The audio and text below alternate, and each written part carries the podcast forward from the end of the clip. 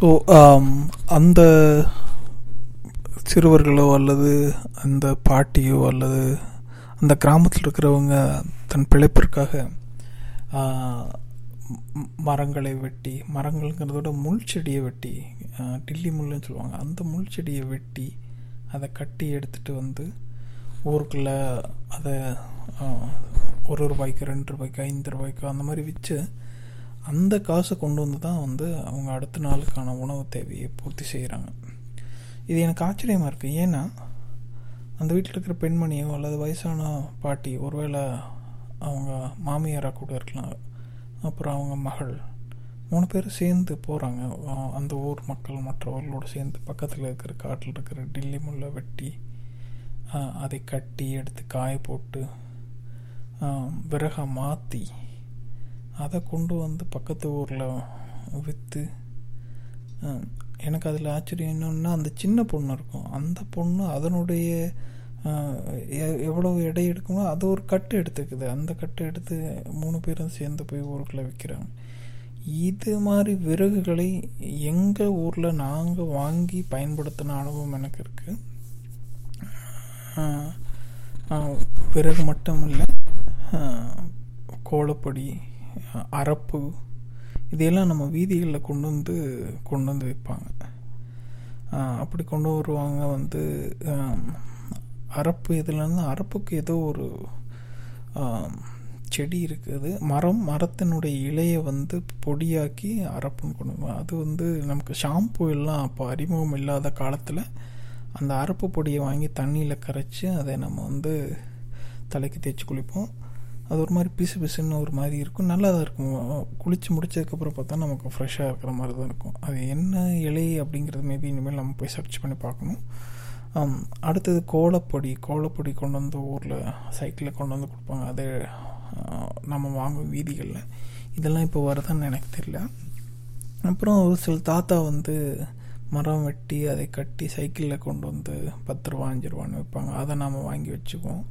வாங்கி வச்சு வீட்டில் வந்து உணவு சமைப்பதற்கு பயன்படுத்துவோம்.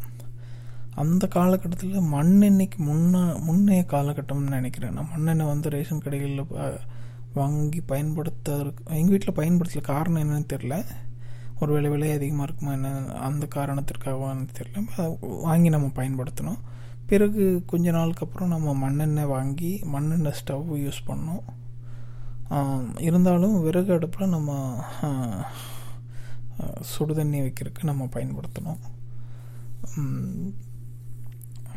இது இப்படி இருக்கும்போது நம்ம அவங்க வாழ்க்கையை பார்க்குறோம். நம்ம அந்த குழந்தைகள் பள்ளிக்கு பள்ளி போன மாதிரி தெரியல. பள்ளிக்கூடமும் இருந்திருக்கு. பள்ளிகளையும் நான் பார்த்துருக்கேன். பள்ளிகளில் காலையில் ப்ரேயர் மத்தியானம் குழந்தைகள் விளையாடுறது இது எல்லாமே பார்த்து கடந்து தான் போயிருக்கேன். பட் அந்த கிராமத்தில் அந்த சின்ன பிள்ளை அந்த அம்மா அந்த பாட்டி அவங்க போய் விறகு வெட்டி எடுக்கிறது அந்த அனுபவம் நினைவுகள் வந்து இன்னும் மறக்க முடியாமல் தான் இருக்குது அது காரணம் என்னென்னா அப்படி ஒரு சூழல் இருந்திருக்குது.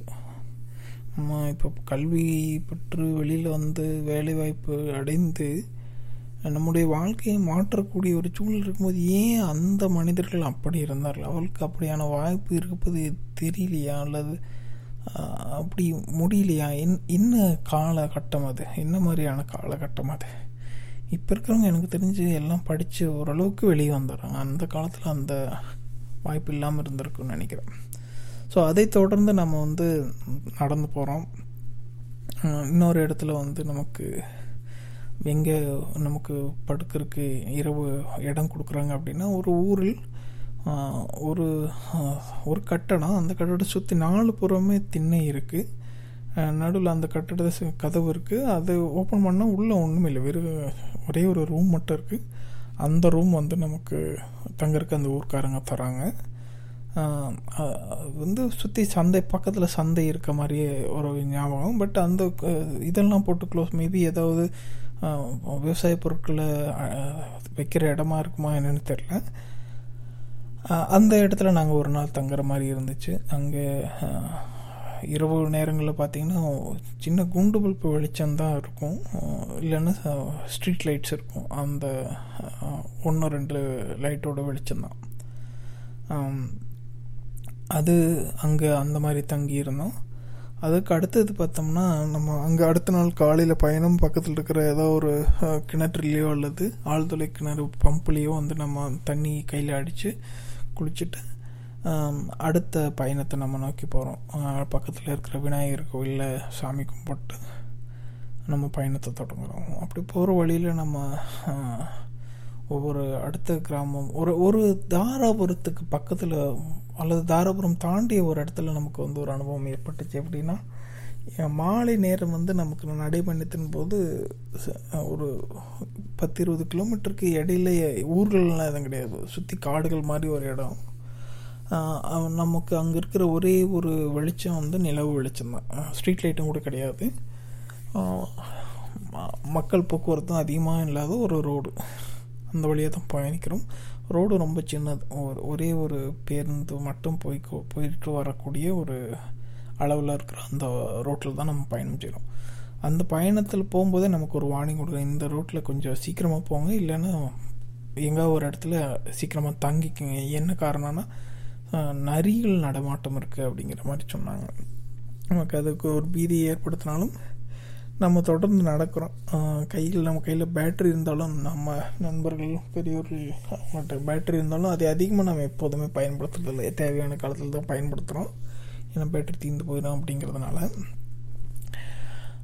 அப்படி பயணிக்கிற போது நமக்கு அந்த நில ஒளியில் நடந்தது நினைவு இன்னும் பசுமையாக இருக்குது நம்ம பெரியவர்கள் வந்து பாட்டு பாடி முருகனை சார்ந்த பாட்டு பாடி அவங்க ஒரு கதை சொல்லி அவங்களோட வாழ்க்கை அனுபவங்களை பகிர்ந்து கொண்டு அப்படியே நடந்துட்டு போகிறது அது ஒரு உண்மையானவே அற்புதமான அங்கே ஃபோன் இல்லை செல்ஃபோன் இல்லை டிவி இல்லை.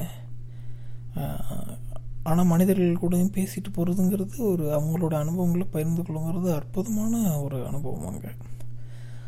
அதை கடத்தி அந்த நாட்கள் வந்து இன்னும் நமக்கு வந்து பசுமையாகவும் இனிமையாகவும் நினைவில் இருக்குது அந்த பயணத்தினுடைய அப்படியே நடந்து போய் ஒரு இடத்துல நம்ம அதை ஒரு தோட்டம் மாதிரி ஒரு இடத்துல நமக்கு தங்கறதுக்கு இடம் கிடைக்குது. மேபி அவங்களோட மாட்டு குட்டகைன்னு தான் நினைக்கிறேன் அது. அது அந்த நைரவில் நமக்கு ஞாபகம் இல்லை. பட் வீட்டை விட்டு தனியாக இருந்துச்சு. அதில் நமக்கு படுக்கிறதுக்கு அனுமதி கிடைச்சிது. நம்ம அங்கே போய் படுத்தோம். படுத்துட்டு காலையில் எழுந்திரிச்சு அந்த தோட்டத்துக்கு வர்ற பம்பில் தண்ணி வரும். சின்ன தொட்டி மாதிரி கட்டியிருப்பாங்க. அதில் நம்ம குளிச்சுட்டு அடுத்த நாள் பயணத்தை நம்ம தொடரும்.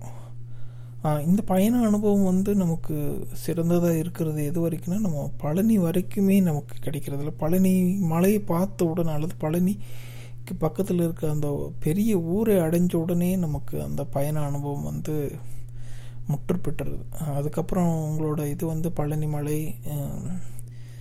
அதற்குரிய ஒரு பக்தர்கள் நடமாட்டம் வியாபாரங்கள் வண்டிகள் பஸ்ஸு காரு இதை பார்த்தோன்னே இது வந்து நீங்கள் நடந்து வராமல் வந்திருந்தாலும் வந்திருப்பீங்க இல்லையா பழைய அந்த நினைவுகள் வந்துடும் அங்கே பெருசாக அனுபவம்னு ஒன்றும் பார்க்குற மாதிரி இருக்காது.